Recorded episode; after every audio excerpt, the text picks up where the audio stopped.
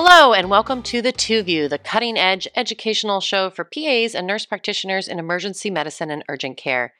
Happy New Year as we roll into episode 33 of our podcast. I am Martha Roberts, and I am a practicing nurse practitioner in Northern California. I'm here with my faculty partner, Michael Sharma, PA. Hello, Mike. Hello, Martha. Happy New Year. My name is Mike Sharma. I am a practicing emergency medicine and urgent care PA in the Dallas, Texas area and an adjunct professor of PA studies.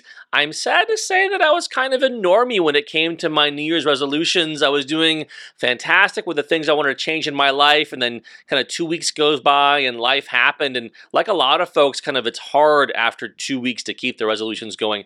I've gotten back on the train, but I bring this up to say that if you've lost your resolve, you broke your resolution, you're not alone, and it's okay to re resolve to make those changes in your life if you fell off the wagon. Martha, how about you? Any resolutions for the year? Uh, yeah, not die. That's on my Oh, list. That's a good one. I, that's Yeah. actually usually on my list as well. Yeah. No, I think I actively need to try to not die this year, honestly, because I have so many things going on. I have a, an ablation surgery coming up for these weird arrhythmias I have. Um, you know, and I really don't believe in these New Year's resolutions. I think that it's important to have things to fix and aspire to, but I, I really feel like you can change or work on those things anytime you want. But some people need that start date of January 1st, and I don't fault them. I think however you want to do it and whenever you want to do it is fine. I like that. Yeah. So this month, we're going to talk about a few things. We're going to talk about some Jones fractures. We're going to talk a little bit about atrial fibrillation. We're going to throw some stuff in there about walking boots. We're also going to talk a little bit about two procedures that I want you to keep your eye out for. Um, and, you know, there's a couple of other really good tidbits in the podcast today that we want to share with you. And really, starting off on this first segment, you know, Mike, I think it's really important that we keep this down to a minute. First time for everything, I suppose, right? It's our wet read where Martha and I get 60 quick seconds or so to talk about thing that, something that caught our eye. Yeah, so I was inspired this month to talk a little bit about walking boots or full sized cashew boots. So every time I say cashew, it sounds like cashew. Cashew. I cashew. love cashews. Oh my gosh, No, they're so but good. like I'm gonna say, I'm gonna say cashew, and then I'm gonna say cashew. Can you? Which one is cashew and which one is cashew? Well, you want to put one on your feet and you want to eat the other one. exactly. You don't want to confuse cashews and cashews. That's that could be sending you to the ER by Um, itself. Truly. Okay, so recently one of our nurse practitioners had an accident and sprained both of her ankles. Luckily, she didn't break her foot or her ankle. I know it really sucks, but she did have to go to the emergency room to be treated, and she shared that with our group. Because she had double ankle sprains, it was almost impossible for her to walk. She was in quite a bit of pain. The clinician that she saw, a physician, gave her two walking boots without crutches. After applying the walking boots, my NP friend had a lot of difficulty walking, increased pain, uh, swelling, increased uh, inability to stand, and she tripped two additional times and she almost got a foosh injury. Gosh. Yeah, I know. So walking boots are really actually very dangerous items. I wouldn't have put that on my list of things that are dangerous, um, in my not die list, but honestly, they can really cause some serious issues. It's important when you have an ankle sprain, you rest it, you ice it, c- compress it, and elevate it. But one of the most important things the literature is showing that the use of the extremity, gentle stretching, even heat application, gentle walk, or engaging the area can actually be helpful for healing. Anti-inflammatories like NSAIDs, they can assist with pain and swelling for a couple of days, as well as some combined acetaminophen, putting those two together. So yeah, just just kind of putting it out there that remember these can be really dangerous. And one thing I just kind of wanted to say was that when the area of the ankle is injured, it's it's not the foot, unless of course it is the foot, but the toes need to be exposed. That helps with balance, flexion, and extension of the foot. Patients can develop severe plantar fasciitis, uh, cramping, um, increased pain and swelling, and immobility. So, again, they make special walking boots with free range toes, basically. Also, patients can suffer from, of course, DVTs if they use these for a long period of time, cellulitis, skin breakdown, things like that. So, I, I urge you not to, one, give a large walking boot or uh, ill fitted cast shoe in a way um, for a patient that has an ankle issue, especially if it's not broken. It's limiting and it can cause severe issues. the last thing I just wanted to mention is that there are a lot, and when I say a lot, I'm talking class action lawsuits against doctors, nurse practitioners, and PAs, and even some nurses that applied these, saying that I was never told this information, they've caused more damage, and that they can be really dangerous devices. So, sure, you can still use them for some types of injuries, but think twice about them and certainly re- uh, review the discharge information uh, with the patient, especially if they're prone to further injury. Two ankle sprains, honestly, a nicely fitted ACE wrap or an air cast would be just fine for this patient. Yeah, I, I don't often, uh, no, sorry, I, I do often get uh, asked from patients, like, can I get a walking boot? And usually it's for an ankle sprain. And I do have the discussion. It's like, well, you know, like, let's talk about that. You know, when you put yourself into a walking boot, you can't pump your ankle back and forth. And so your calves are going to get weak. And what I don't want for you is for your leg to get weak from this ankle sprain. I want, like, as uncomfortable as it is, I want you to try and gut it out um, through this so you don't develop muscle atrophy and other problems here. Um, but you know, but if you really think you need this walking boot, I want you to stop using it the second you feel like you can stop using it. So, like, really emphasizing the short duration, especially for a simple ankle sprain. I get it. Sometimes they hurt really bad. And so, like, okay, I suppose I'll put it you in it, but I'll tell you and I'll write it down. Stop using it immediately. There often is pre printed discharge instructions on walking boots. And so, I'll put that in the patient's information as well about walking boots, just so, like, it sure does look like Mike talked to you about the walking boot. You know, since he put all this stuff in there, and he he says that he discussed the walking boot precautions in his chart. Yeah. So just food for thought. I think it's great. Yeah. Cashew for thought. Cashew for thought. Uh, delightful. Now, um, oh wait, I, you know, I joke. There are differences between the cast shoe and a walking boot, but there are modified cast shoes that come up along the ankle. So you know, whatever your department has and whatever you call it, um, not to uh, mince words here. Was that another cashew joke? Mincing? so, um, quick aside here. I went to Belize for one of my stops in uh, my, my honeymoon back, uh, you know, many moons ago. And in Belize, they will make wine from cashews. And it's delicious. No, no, well, no. It's actually really good. Yeah. It's fermented, so, so sure. Yeah anything you fermented enough anything's good but yeah it was actually really good well my wet read segment is about giving someone a coke but maybe not a smile, specifically in the setting of esophageal food bolus impactions.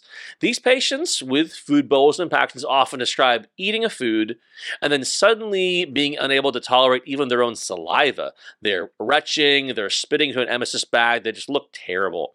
One trick that some of us may have been taught is giving a patient some sort of a carbonated beverage, right? Like something you crack open a cold can of something and, and, down the hatch.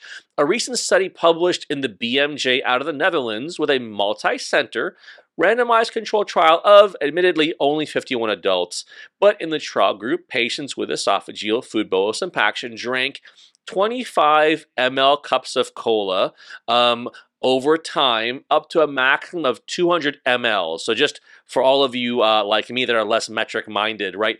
25 mLs is less than two tablespoons of cola. So, not a large amount of cola to begin with. Anyways, trial group participants were compared to a control group who, poor guys, just kind of waited around for spontaneous passage. In the end, there was a slight increase of complete passage in the cola group, but it was not a significant difference, and there was some increased discomfort in the cola group. Bottom line, maybe you try the cola because of low risk of severe adverse events, not no risk, but low risk of severe adverse events, but they'll probably still need the endoscopy. Okay, fine. I think that that's an interesting study. However, direct visualization is always my go to, whether it's calling GI to come in and scope or use that flexible endoscopy, because that's the preferred treatment modality for most cases of esophageal food impaction. Uh, you know, endoscopic diagnosis is more than just pulling out that piece of food. It can also check out, you know, the patho- um, the underlying pathology that could be something that there's, you know, a mass or constriction or even cancers. You know, there could be a lot of things going on, especially if this patient has had more than one of these in their lifetime. So I think that sure, you could try the soda, uh, but what makes Coke so special? Is it the caramel color? Is it, um, you know, the bright red can? Why not Fanta? Who cares? I think that you could try any of those, but you do, again, risk aspiration with this attempt. It does happen. I've had patients who've needed future bronchs because of continual irritation after people force them to swallow a bunch of liquid with this impacted item. You know, the body's natural response is don't swallow anything right now because stuff is stuck. So I don't know. I think just there, if there's a structural thing going on with these patients, taking a more complete look is the right thing to do. Yeah, and to be clear, like I'm not advocating for this. Like I'm, I, I'm, I'm bringing up that like maybe you try the cola, but I would go very low volume. I don't think like my personal approach is. Well, I'll get into it in a second here, but like if we try something carbonated one time and it doesn't work, I'm all done here. Like I, I don't want to keep on doing it for the the risks you mentioned as far as the aspiration. Mm-hmm. Well, Martha, I've got some really exciting news. Uh, Diane Birnbaumer, who, as you know, is the co director for our emergency medicine boot camps, wrote me about our upcoming advanced EM boot camp in July and let me know I'll be co hosting one of the pre course workshops, the EKG workshop with Fred Abrahamian. I'm really passionate about EKG instruction. It's one of the things I've been teaching about the longest, both kind of informally and, and as well as at the PA programs where I teach. If you out there struggle with EKGs, number one, you're not alone. But number two, it's time to get off the struggle bus and get on a plane to Las Vegas for Advanced Emergency Medicine Boot Camp. July 9 is our pre course day for this EKG workup and an imaging workshop. And our main advanced boot camp course will be July 10th through 12th. That'll be at the fantastic Planet Hollywood uh, Hotel and Casino. And you can get all the details at the Center for Medical Education website at c- www.ccme.org. That's www.ccme.org. So that's super awesome. A lot of folks are thinking about coming to our advanced boot camp. They're like, do I have to go to the original emergency medicine boot camp first? No, you don't. We'd like you to, but you don't have to. so we'll we'll be checking for um, your registration. No, we weren't really be doing that. but speaking of the original boot camp, you could totally do the streaming version or get ready before you come. That's available online. Um, if you want, you can come uh, check out all of our courses at ccme.org and find out what works for you. The original boot camp is offered this year, December 4th through the 7th, and we're still working out the details of the ultrasound and procedures workshops, whether it's going to be before the course or after the course or in the middle of the course. We're kind of throwing around a couple of ideas. And further speaking of the original EM bootcamp, I do share my tricks on esophageal food bolus impactions during my upper abdominal emergencies talk at the bootcamp. And uh, that actually is online for viewing right now. You can get kind of a taste of what it's like to be at the original EM bootcamp and listen to me telling hilarious jokes in person, okay? So get a feel for that. Go to our website, 2view.fireside.fm. We'll link to that on our YouTube channel, but basically go to our website. That's the number two view.fireside.fm, and we'll link you to my chat about upper abdominal emergencies. Tasty.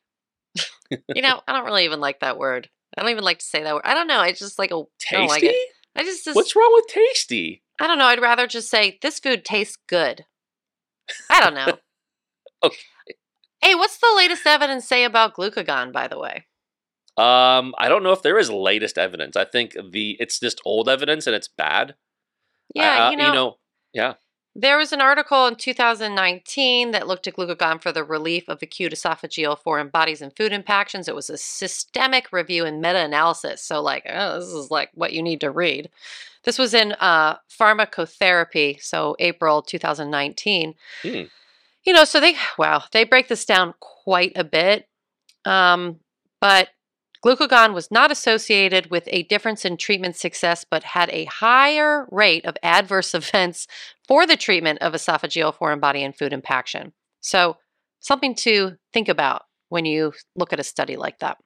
And that's so hard. It's like, I feel like the line you get from your gastroenterologist is usually like, try the glucagon Ativan. And it's like, well, it's easy for you to say, but I pull the trigger on this, you know. And if the patient has a bad outcome, it's on me pulling the trigger and not the gastroenterologist, you know. And so that's that's a really tough one to um, to swallow. No pun intended. I think people really underestimate the power in which the GI juices in your stomach can have on other things. Like a couple of Yeah. thoughts. When you vomit, like the smell of vomit, if it's in your car or your rug or wherever, it never goes away, right? It maybe burns a hole. Think about what like when you just have like acid reflux, like it it's just it burns so badly. You get that in your nose, you get that in your lungs. It's, it ain't good. So I don't know. Like I said, direct visualization is is something I definitely agree with. But anyway, Plus, you could you could do a Boerhaave syndrome too. Like you would Mhm. tear your esophagus, you know, if it's a, a closed space. So like all there's so many bad reasons. There's so many reasons to not do glucagon and very few reasons to do glucagon. So uh I'm so curious as far as when that recommendation will go away, frankly. I wonder if GI will ever stop recommending glucagon. anyway, that I was just totally going off script here, but uh, let's move back to the script. Segment two. This is our dry scan where we penetrate a little deeper into two other topics. And Mike, I'm going to let you talk a little bit about AFib guidelines. Yeah, the American College of Cardiology has really been a tear recently when it's uh, coming to providing updated guidelines on a lot of things we care about in emergency medicine. We've covered two of their guidelines on chest pain in the podcast, and we'll link to those episodes in the show notes. Again, that's 2view.fireside.fm, the number two, view.fireside.fm. We haven't even gotten to their CHF guidelines. Today, though, we're going to look at their recent guidelines on atrial fibrillation. These were published in late 2023. Well, all of us were coming off of our turkey hangovers, I think. Uh, first off, rhythm recognition. Your hallmarks of this rhythm of atrial fibrillation are no identifiable P waves, irregularly irregular R to R intervals. So that means like just randomly spaced. Um, the next R wave comes at a randomly spaced interval. There's no pattern to it. And a narrow complex QRS. There are other rhythms out there that have irregularly irregular R to R intervals, but when you see all those things together, no P waves, irregularly irregular R intervals, and a narrow QRS complex together, it's almost certainly atrial fibrillation. Yeah, so there's some interesting talk about classifying atrial fibrillation, modifying risk factors, and cardiology procedures, and that's all there for you to read. But perhaps the most pertinent stuff is what we do in the ED when someone comes in in atrial fibrillation. Fibrillation, what is it? What do we do? Well, when it comes to atrial fibrillation with rapid ventricular response, AFib with tachycardia, it's important that we slow the rate down to 100 or less. Beta blockers are certain calcium channel blockers like verapamil, diltiazem, and still considering first line treatment for this strat- treatment strategy of rate control. Eh, digoxin as the second line option. Consider IV magnesium, top 10 medication of all time, as an adjunct in addition to any of these previously mentioned medications. So the next consideration after you've thought about rate control is whether you should attempt rhythm control, breaking them out of AFib and putting them back in a sinus rhythm. Um, the guidelines are really aggressively pushing that um, everybody who's in AFib should be considered at some point for rhythm control because of much increased quality of life if people are, are in sinus more than they are in AFib. But let's talk about like, you know, nuts and bolts here. The previous textbook answers about cardioversion are this. Number one, a hemodynamically unstable patient in AFib should be cardioverted. And an electrical cardioversion is the fastest way to do that. That's still recommended. So cardiovert electrically if hemodynamically unstable. So an unstable patient is somebody who is hypotensive, who is altered. These patients are about to die on you. And so you need to take immediate aggressive action, and electrical cardioversion is one of those things. If the patient is in rapid ventricular response and you've tried everything to control the rate. You gave them diltiazem, you gave them beta blockers, you gave them DIG, maybe you, you threw the magnesium there as well, and nothing's working. This is another time to consider cardioversion. However, these new guidelines bring up the nice point that the risk of thromboembolism, um, the risk of a patient developing a clot in their atrium and then shooting that clot out into a downstream organ when you convert it back into sinus, that risk of thrombolism needs to be more of an individual basis. The textbooks, you know, used to say, and still kind of do say, because textbook kind of lag behind, you know, active practice, right? If you've been an AFib less than 48 hours, then you can go ahead and cardiovert somebody without putting them on anticoagulation first. However, the guidelines remind us that patients can have asymptomatic AFib. Like you, you do this long enough, you're going to find someone who's in AFib and they had no idea they were in AFib. so they could be, they could have been an AFib for longer than the 48 hours that they felt like they were an AFib. And there are some studies referenced in the guidelines that describe patients who had symptomatic AFib for less than 48 hours but their CHADS VASC scores were high, right? That's kind of like the most up to date um, scoring system to identify people who are at risk for blood clots, the CHADS VASC score. And all you need is two, okay? All you need is two or more points on that. And that puts you at significant enough risk of blood clots. And so these patients had a CHADS VASC score of two or greater, and they had only felt like they were an AFib for less than 48 hours. So they were cardioverted, but they ended up having thromboembolism after the cardioversion. Mm. So don't staple yourself to the 48 hour mark. Consider the individual patient in front of you, and maybe you want to consider some anticoagulation, even if they've only been in um, symptomatic AFib for less than 48 hours. Maybe they've been asymptomatic for longer. Yeah, well, we'll post all of that information and how to read it in our liner notes, and you can take a look when you have five hours. there is a short no no no so there is what what i think acc rules does really good about they do a big guideline yeah. and then they have this like a smaller guideline like the executive summary so there is an executive summary of this. We'll put both of those on there and the executive summary does um, mention about early rhythm control um, it does not seem. Oh, here we go. Consideration of stroke risk modifiers. So, like, yeah. it does kind of, um, mm-hmm. so, you know, point to this a little bit in the um, guideline at a glance, they call it. But if you look a little bit deeper, it goes into more detail on these studies that show these uh, these patients who had bad outcomes. Well, quite frankly, I think that reading these longer page uh, reports that they put out are really good. And and I say this because cardiology for me was so last year. You know, when I was reading the guidelines about NSVT and these ventricular rhythms, I read the whole thing mostly because I had self interest, but also it really broke down everything in this really wonderful language that stuck. I remember it now forever. So I guess it just depends on how much you care about atrial fibrillation and anything else where you read, you know, the full page event. But sure, you can get the, uh, what do you call that? Uh, Cliff Notes. Yeah, yeah. All right. Well, uh, let's see if we can do a few cliff notes on Jones fractures. I mean, you're probably like, foot fractures, who cares?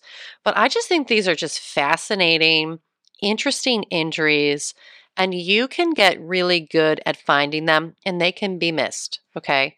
So, we're briefly going to talk about the Jones fractures, specifically this fracture of the foot, as you know, is a fracture of the proximal metaphyseal junction of the fifth metatarsal bone that involves the fourth to fifth metatarsal articulation, and it's a transverse fracture at the base of that fifth metatarsal, 1.5 to 3 centimeters distal to the proximal tuberosity at the metaphyseal junction without distal extension. And if you want to get more orthotechnical here, we put some links for you to review the anatomy you know, typically we know the mechanism for these fractures. Uh, a common one is an adduction to the forefoot with ankle and plantar flexion. So like do this now, like unless you're driving, in which case don't mess with your gas pedal foot, right? But like so you flex your yeah, exactly. A significant increase in car crashes for 2V listeners this month. That's kind of weird. So yeah, so you you flex your your ankle down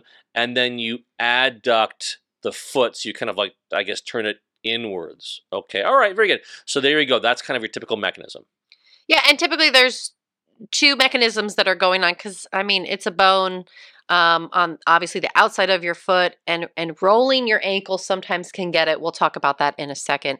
But typically patients will tell you that they tripped and fell and they hurt their foot in, in their ankle. They'll tell you like their whole lower extremity basically. They felt a crack and sudden pain. Um, and remember the other bones in the foot, uh, they aren't you know so easy to break. This fifth metatarsal is a lot easier to break because if you look at the pictures of the foot bones, anatomically, it's just there to break. So, yeah. um, these can be, well, Jones fractures can happen in anybody, but they often can affect athletes that when they're uh, athletes when they're frequently twisting or changing directions, jumping or running. Um, but they're also common in people who have jobs that require them to do a lot of standing, walking, and older adults with osteoporosis. So, one side note here I wanted to make sure not to confuse the Jones fracture with a dancer's fracture. And we're going to kind of break this down. Remember, a dancer's fracture is an avulsion type fracture where the tendon pulls off some of the bone from the metatarsal near the joint um, with the with the midfoot. But these these fractures heal well. Okay, Jones fractures, on the other hand, involve the shaft um, that, and the base there of the fifth metatarsal um, and has a propensity not to heal. Yeah, this is kind of like like the scaphoid fracture of the foot, you know, because mm-hmm. of where it is. Uh, you know, there's different kinds of fractures in this neighborhood, and um, is it important you tell the patient what kind of fracture they have, like? Good news, it's a dancer's fracture. I don't think you have to get lost in the weeds there. In the end, I tell patients, hey, you broke your foot. And if it's a more concerning injury like the Jones fracture, I'll just say, hey, you broke your foot, and it's kind of a bad break. And I'll emphasize how important it is to follow up with the right people. Yeah, which is what we want to talk about on the show now. So, we talked a little bit about these assistive devices that we can put on the lower extremity and how much danger they can cause. Um, but really, uh, I want to talk a little bit about the emergency department workup for quote, I tripped and fell and hurt my foot or ankle. So you might have a suspicion of a Jones fracture or other injury, but obtaining, of course, a plain film radiograph will show Jones fracture most of the time. So your eyes are going to look right down at that base of the fifth metatarsal. So you should have a system in which you look at every time you look at a radiograph of a part of the body, right? So when I look at the foot, I don't immediately go to the the base of the fifth metatarsal. I first globally look at the foot.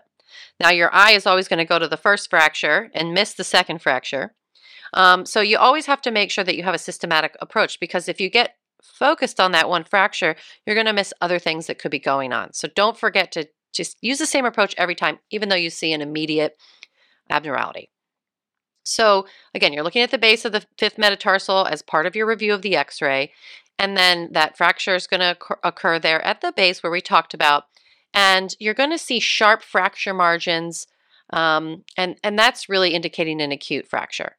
But you could discover an old fracture, which looks a lot different, but that's because these are prone to non union. So, a couple things that I was taught again when reviewing imaging of the lower extremity.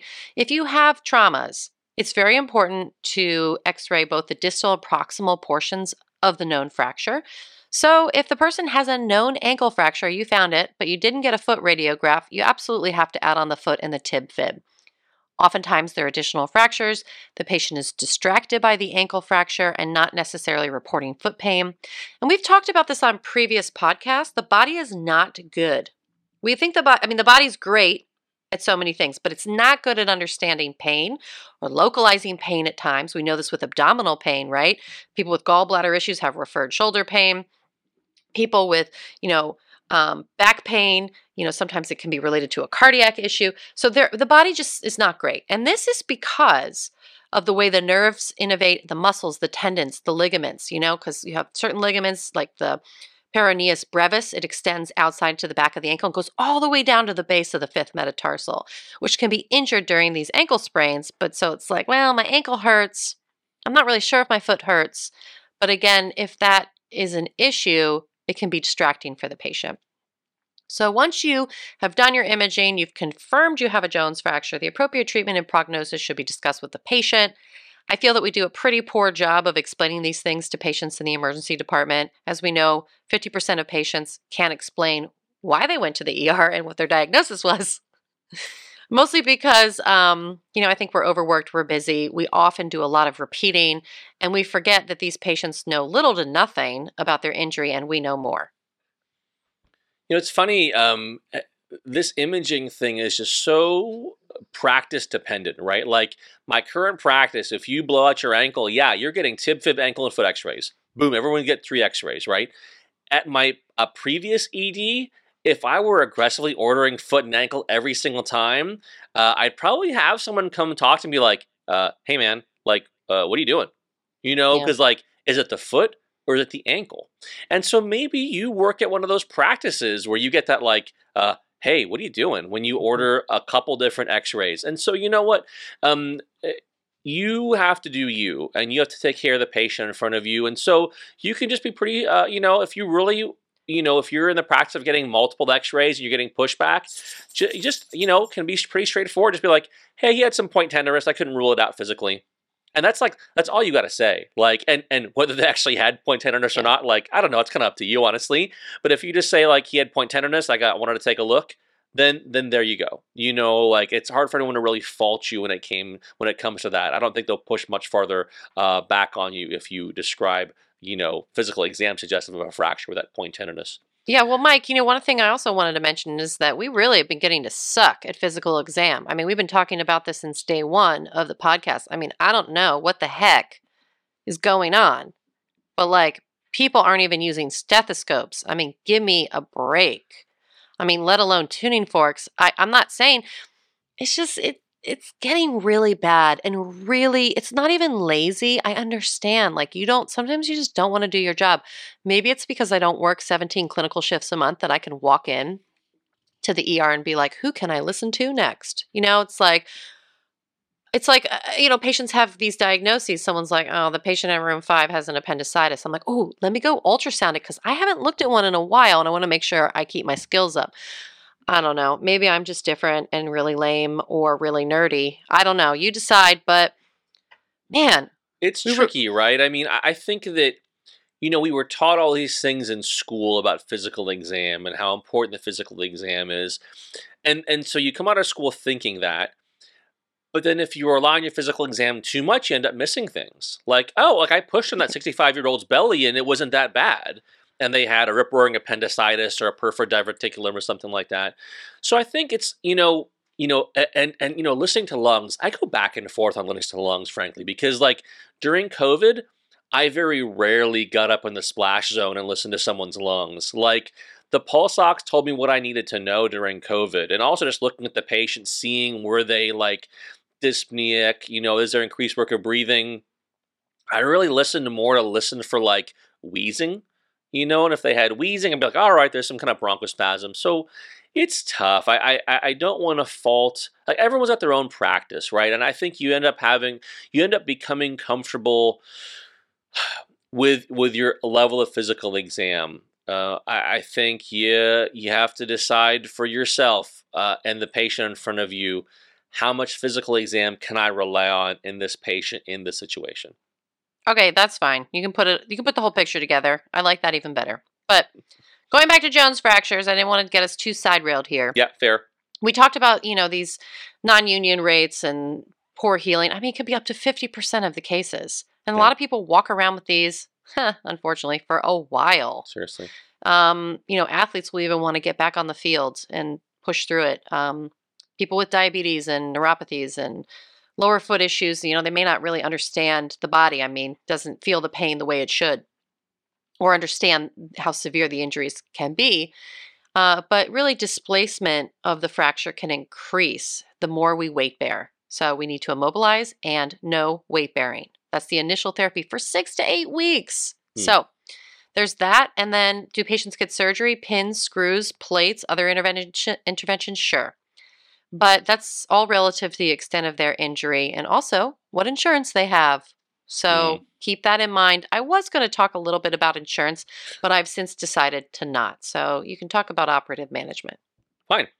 Operative management is indicated in patients that are, you know, high level athletes or in uh, non-operatively managed fractures where delayed union has occurred. So either high-level athletes or people where we tried a trial of non-op management and there's still this kind of delayed union going on. There's usually a screw or some sort of other open reduction and internal fixation um, as kind of that, that salvage. Um, so usually it's kind of screw first, then you kind of progress on to the the ORIF if the screw isn't doing it.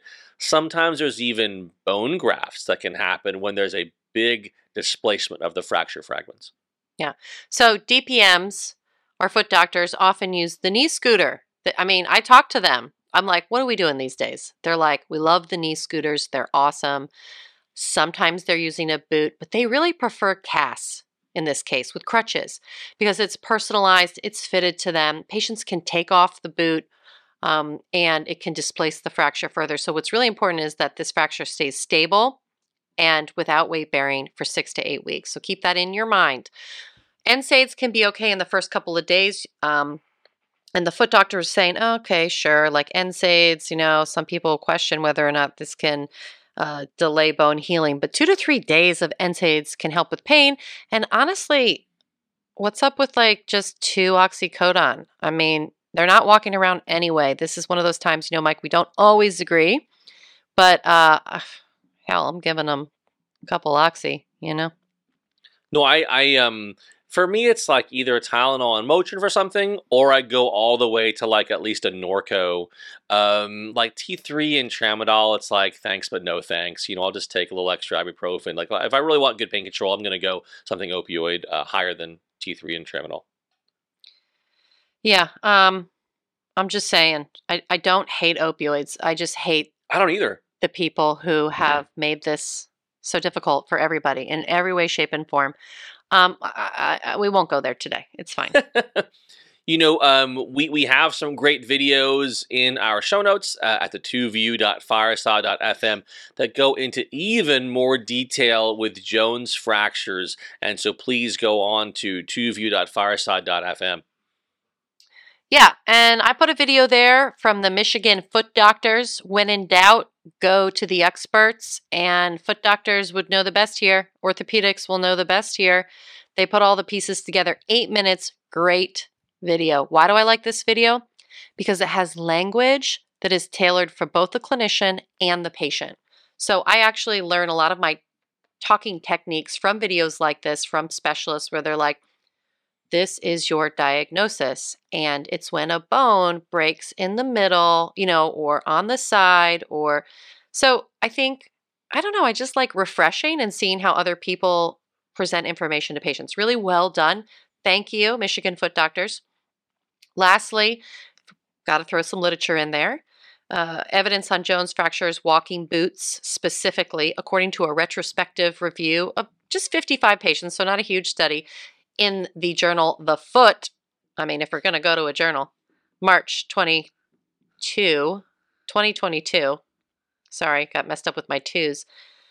This article was called uh, Conservative Management of Jones Fractures with Immediate Weight Bearing in Walking Boot Demonstrates Healing Walking Boot. Um, excuse me. The t- I got messed up with the title. Conservative management of Jones fractures with immediate weight bearing and walking boots. So, this is showing that the outcomes were similar to cast. So, you can cast them, hmm. you can walking boot them. Personally, I think cast just like as soon as the patient gets a cast on, it's just it's just so personalized. It's like it's like monogram, you know? Anyway, finally, the Academy uh, the American Academy of Orthopedic Surgeons, AAOS, has given a great 2022 review of the treatment of these fractures.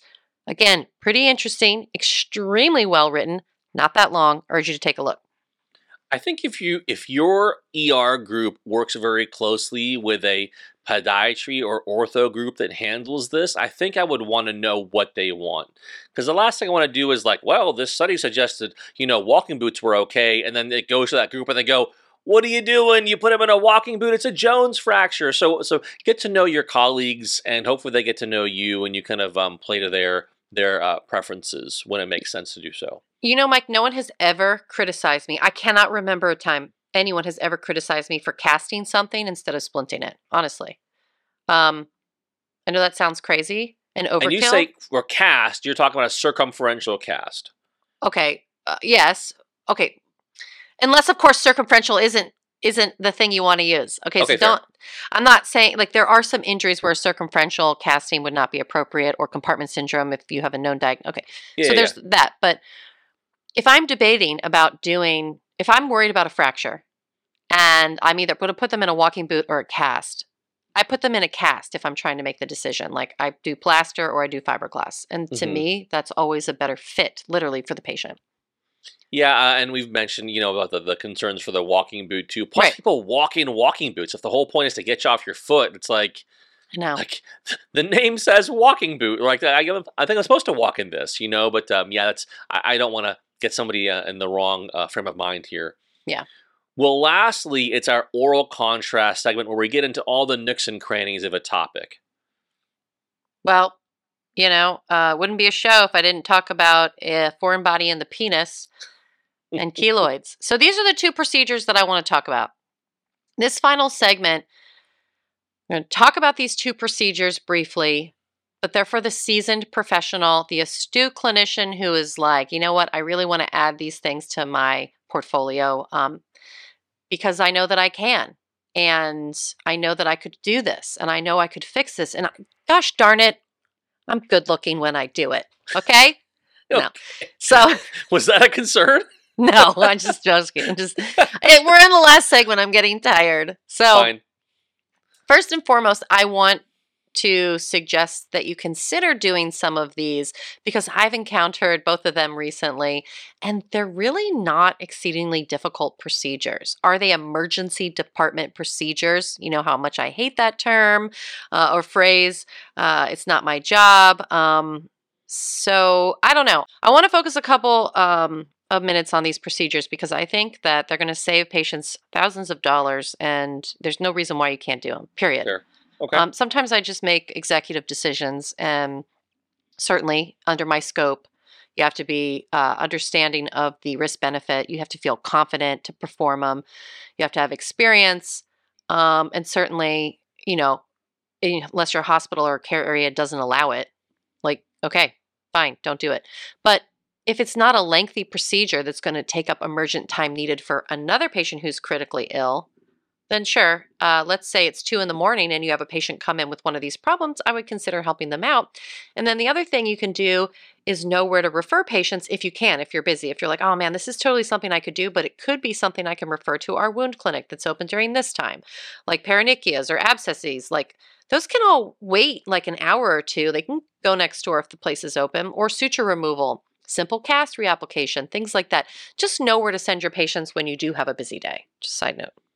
Yeah, that's so hard. And, you know, if you as a practitioner have just moved to a new city or even a new part of town, take a second and kind of ask around because the senior practitioners at your practice, they kind of learn these things. They learn, like, oh, yeah, you can go to so and so for some behavioral health care, you know, on the county's dime. You can go here. There's a federally qualified health clinic over here. So, like, um, either individual clinicians, uh, their senior may know these things, or your practice may have some sort of a list that is already pre kind of approved by your ED group or by your hospital to say, hey, here are the places patients can go for XYZ. You know, we talk about this in the very last lecture at the boot camp where I, uh, I give some tips and pearls. Get find out who's get a name, get a name of somebody. Like everybody knows that I'm not going to say his name, but Doctor Smith, we'll just give him a random name from ophthalmology. Okay. Will see any patient anytime and come in on his day off. So, like, if I know if a patient is really desperate and needs to be seen, I'll call Dr. Smith because he's the bomb. Um, okay, do people still say that? That was like the 1900s that we were saying the bomb. Uh, he has Riz. How about that? Is that something you can say? That's something else, isn't it? Okay, I should I shouldn't. okay, moving forward. So let's talk about this procedure where there's a foreign body in the penis. The first procedure here uh, was done with a um, one of my friends and co-editors for the videos for Roberts and Hedges for the eighth edition, which we're working on right now. That's Dr. Jessica Mason. She's done a lot of work with Hmm. EM:RAP, um, but she also is just a wonderful educator. And she performed this procedure on an incarcerated patient that came from jail. Jail. It was some court, like it was a transfer, but it was supposed to go to another. You know, because jails have hospital too. Like they have ability to treat these patients. But whatever the confusion was, this patient came to her, had a foreign body superficially placed in the shaft of the penis. That's funny. I was just talking about Jess yesterday and wishing her well. Um, it's so funny, right? Like I, I had a patient come in from from jail the other day for for suture removal, and I was like, do they not have scissors at the jail? like, all right, whatever. But um, yeah, I, I, for this um, foreign body in penis, I, I, suppose a higher level of care perhaps is indicated. Yeah. Uh, this is, you know, not an unusual practice in prisons. Uh, some sort of a sharp object, they insert it into the penis. Um, like some people will do like urethral sounding where they actually put it into the urethra of the penis, but other people will put things underneath the skin superficially of the penis, uh, which is different than in the, the urethra. We're talking here today about the superficial um, subcutaneous objects, correct? Yes, that's correct. Okay. Yeah, so it can be a bead, a razor, a piece of metal, whatever. Okay, I po- uh, shallowly under the surface. Okay, I got it now. Yeah, yeah, yeah. So I posted a specific video. It's very good. Um, that we just edited this video. It's going in the book, and they anesthetize um, the area and they take it out. But and the patient was discharged back to jail. Um, but what I really think is kind of cool is the particular block that they did for this patient. And that's what I want to highlight. So, not Hmm. necessarily removing the foreign body from the penis, which very rarely will be presented to you, but doing a local block on the dorsal aspect of the penis at the base there can be very helpful for many other issues regarding male patients and penis problems. Right. Uh, Jess takes a look at this block, the penile dorsal nerve block.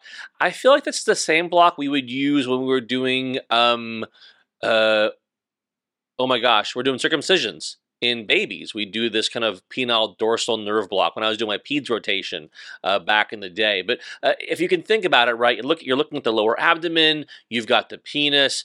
At the base of the penis at 10 and 2, right? So if 12 o'clock is like the middle of the top of the penis, 10 is to one direction and 2 is to the, the other direction, kind of like towards the top of the penis. That's where the dorsal penile nerves are located. So that's right, Mike. If you've seen a penis before, um, you can visualize this. As I mentioned, this is a good block to get to be familiar with, know your landmarks. It can be used for paraphimosis, significant trauma to the penis, severe infection to the penis, other procedures that need to be completed on the penis. So um, the dorsal nerve is primarily uh, somatosensory, but it does have a small motor component. Just just so you know, but um, it it really it stems from the um, what nerve does it uh, stem from? The, The- pudendal nerve Yes, is that? yes, the- yes. Okay, That very is good. That is correct. Nailed it. And it is, uh, that's the chief uh, nerve of the perineum and the external genitalia. That's what I wanted to say. Okay. Well, uh, while it's but what's important to know is that there is this bundle, right, that runs along the dorsal aspect of the penis in this groove between the two hemispheres of the corpus cavernosa. This groove includes the, there's the dorsal nerve of the penis, there's the dorsal penile vein, the dorsal penile artery, and so those are all along the 12 o'clock position. Um, they're beneath the deep fascia called Buck's fascia. You want to stay far away from these vascular structures when doing this nerve block. That's why you're going to 10 and 2 because these vascular structures are at the 12 o'clock position. Right. And in the video, we actually um, have had urology consult and uh, show you exactly these landmarks. We do that a lot actually for these new videos that we've had for Roberts and Hedges clinical Oh, nice. procedures in emergency medicine. We've had the experts come in and do the procedure. So, and and oftentimes it's the ER person with that um, specialist together, and so we know that we're doing it and uh, showing education that is, you know, from the specialist too. So that just reminds me to to remind you all that if you have a copy of Roberts and Hedges, you can if it's the seventh edition, it's chapter fifty five, urologic procedures. So we have some really awesome videos. We have images and shows you exactly how to do this. I also made the video, um, this new video that we'll post in the liner notes. So let's go back to talking about this foreign body. They did the dorsal nerve block. Then the patient received a small amount of local anesthesia around where the foreign body was, and then a small incision was made just above the item. And then it was removed with a hemostat stat and re- disposed of. But a few dissolvable sutures were placed. It was a small incision, and the patient experienced very little pain. You can see in the video, tolerated very, very well. What's important here, don't put your fingers in the hole because they're sharp and eh, that's how they got in there in the first place. So don't put your finger in the hole. Yeah, good rule for life there. Don't put your finger in the hole. Um, and I, I, know you're going to suggest ultrasound's a way too. You can kind of identify and make sure you understand exactly what's going on here. Yeah, before and after. Why not? Okay. So, again, these aren't common practices that you do in the emergency department, but it took less time than an abscess incision and drainage. I mean, I timed it, it was pretty crazy. Um, the next one I want to talk about uh, if you feel comfortable removing something from the penis like that, I'd say you should feel comfortable with a keloid. However, however, uh, I would say that some people aren't going to feel comfortable doing this because keloids can return. I understand if you're playing the two view drinking game and you're taking a drink every time we've said penis, you are hammered right now. um, but uh, keloids, let's talk about keloids, all right? Keloids are the fibroproliferative scars, these kind of thickened scars that really aggressively grow um, when there is a trauma. And, you know, there's hypertrophic scars where the, the fibrotic tissue is just along the scar line. That's one thing. That's not keloids. Keloids, they kind of grow and expand well beyond the borders of the original injury and they don't just kind of go away. Even hypertrophic scars, your body kind of resorbs these on their own, but these keloids, they, they kind of grow and spread and stay. Um, they can, you know, kind of like lessen a bit, flatten a bit, but again, they're pretty persistent. These can happen pretty quickly, uh, relatively speaking, within a year of the injury. And like the hard part is it's like, okay, I got this keloid that happened when I cut this person or this person got a cut. So I cut the keloid out and then they're going to keloid again. So, like, what the heck, you know? Um, this is a really tricky situation. It's and this always, can happen. yeah. Well, go ahead. Well, I'm saying it's just not always true. And I've had multiple Hmm. keloids, and I'll, I'll tell you about mine if we have time. But for small keloid removal, you're pretty much doing the exact same thing an outpatient surgical center would do, a wound care clinic. Um, and you probably have pretty awesome, excellent skills. So if you know how to sew, drain an abscess, take care of difficult hand, foot, and other wounds, remove foreign bodies from penises, burns, repair complex facial lacks, other issues, and you're sewing, popping, cutting, exposing, you've been doing all that for 20 years, I think you can do a keloid. I really do. Sure. Okay, but okay, fair. How many of our listeners have been doing that for the past 20 years? I don't know. Maybe they can write us and tell us. Fair. Okay. So I have a great video of the late great Jim Roberts actually removing a keloid from a patient's hand. We're going to put that on our liner notes as well. And I can tell you that that single patient case study, I know it's just one, followed up with that patient one week later, one year later, five years later, did not have a reformation of his keloid. So That's awesome. Um, I do want to mention why uh, a couple of things about keloids. People can often get them after a tattoo. I specifically have found that red ink can uh, can cause this reaction. That's and I've read a little bit about it in like tattoo news because I got a few tattoos. I'm not gonna lie. So that's an interesting one.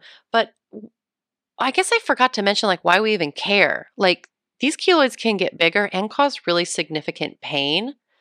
So that's why I remove them. If they look actively infected or you're concerned about, you know, multiple foreign bodies in the skin or something, like don't mess with it. I understand that.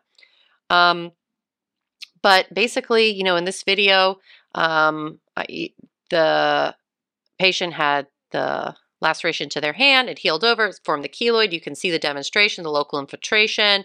And then what was important here is an elliptical incision that expands farther than the keloid. So hmm. basically, you can see in the video that it you didn't just cut right along the border. You made it an elliptical incision, and I really want to stress that so that you can get that whole thing out. And as much as I've worked with plastic surgery over the years, you know, they have come down and done this quickly in the department. They're like, yeah, yeah, yeah, we can just take that quickly out. Are there ones that are a little more concerning, deep, or aggressive? Absolutely. I'm not saying remove every keloid that walks in the door. You may not even have time to do that this, you know, this day and age. But this isn't for the new graduate. If you don't feel comfortable with basic procedures, uh, and if your regulations or your license, you know, don't let you do that, that's fine. But um, yeah. What do you think, well, Mike? We could get like really into the weeds here about. I think there are certain schools that don't prepare their graduates for even basic procedures, and they're having to spend a lot of money on their own dime to even yeah. go to a suturing course, to go to a imaging interpretation course. Like it's that's kind of why we offer that at, at the boot camp because we know there are certain grads that need this experience before they they go into mm-hmm. to full time practice in the ER. Um, just something that I thought was interesting as far as tattoos and reactions. Mm-hmm. Sarcoidosis. So mm. a patient with sarcoidosis, that can be a difficult diagnosis to nail, but if they got a tattoo and there's this kind of like raised reaction in the tattoo, that's interesting for sarcoidosis and should be a consideration. You know, it's funny you say that because when I was hospitalized last year, they said, "Oh, you have a lot of tattoos," and I still have a teeny tiny bit of a keloid scar. Um, but I had it removed, and then I re-tattooed the area, and it didn't really come back. It was just, a, but the point is, is they're like, do you have a lot of keloids? Like when you get tattoos, what happens with your skin? And they asked me all of that. So, um, fun fact. All right. Neat. Okay. So, well, uh, we, you know, we've got the dorsal penile nerve block. We've got great videos on our website, and uh, there's you know it's a lot of things that you as the as you grow in seniority and comfort with your tools and your knowledge of anatomy you can do a lot of things to help patients in need who you know like you might just say like ah well uh, go to a family doctor and handle this. It's not as easy as it sounds as we figured out today. Yeah. So again, I just want to remind our audience that I think that we do way more invasive procedures as ER clinicians from nurse to nurse practitioner to PA to doctors. We've done a lot of complicated things um, and very complicated procedures in our careers. I mean, I think Foley catheters are traumatic and dangerous for patients at times, depending on what their anatomy or diagnosis is. Certainly, an aggressive enema can be dangerous, right? Central lines, A lines, uh, intubations, reductions, dental work that we do, basically in the ER, lumbar punctures. The list goes on and on. Big needles and tubes in small spaces. So I think if our people have a few keloids and penile foreign bodies now and again, uh, they can they can tackle it. So again, links to the articles and videos are in our liner notes. We did a big keloid segment in episode 79 of the procedural pause for emergency medicine news back in 2018 and we posted also some novel approaches to keloid treatment in our notes as well so for example i had a bunch of keloids on my neck and i wanted to you know, obviously that's not something I'd go to the ER for, but I did some local steroid injections and that seemed to help flatten um, my scar and that didn't need to be further revised. So that's the end of our show today. It's time for our quick two view trivia question. This month, if you get the question correct, you're going to get uh, 20% off a course Whoa, upgrade. of your choice. And here's our question I, I, that's good, right? Two view and 20, like all the twos go together. I like that. That's cleaner. Well, okay, so here's the question, and you got to give both parts of the answer to get this right. Uh, what is the full name of the physician who first described the Jones fracture, and what country did he reside in? Uh, email us your two part answer in addition to anyone you want to give a shout out to, as well as any sort of feedback or comments about this episode. Uh, that's at 2viewcast at gmail.com. That's the number 2viewcast at gmail.com. More information, as we mentioned, for our online uh, other courses, original and advanced emergency medicine boot camps all that great stuff is available at www.ccme.org. Our course dates this year, Planet Hollywood will host both our EKG and imaging boot camps July 9th, 2024, and our main advanced boot camp starting Wednesday, July 10th and ending on the 12th. We are also bringing back Mastering Pediatric Emergencies. We're running that back for a second year in a row. That'll be in September 2024. And then Caesars Palace will host our original emergency medicine boot camp. That's Wednesday, December 4th through Saturday, December 2nd, uh, sorry, 7th. Um, and ultrasound procedures courses TBD. So stay tuned. TBD. Thanks for listening. Oh, yeah, TBD. All right. Uh, yeah. Okay. BFG, OMG, LOL. Uh, thank you for listening and attending this episode of The 2 View. You can subscribe and rate us on Apple iTunes Podcast, Fireside, and Spotify. Um, no more Google Podcasts. RIP, pouring one out for Google Podcasts. Going away in April. Um, I got to figure something out there. If you like YouTube and want to see uh, the video blog instead, you want to see Martha's dog sleeping on uh, her carpet behind her, you can go to our website, search for Center for Medical Education on YouTube, and you can catch the video version. And don't forget our website where you can go next level on any of our topics from any of our episodes, including all the papers, sites, videos, uh, foreign bodies and penises that we refer to. That's 2view.fireside.fm. Our audio and video engineers are Ricky Bucata and Dave Pett. Show notes are by Meg Dipple. Thank you again for tuning in, friends in EM.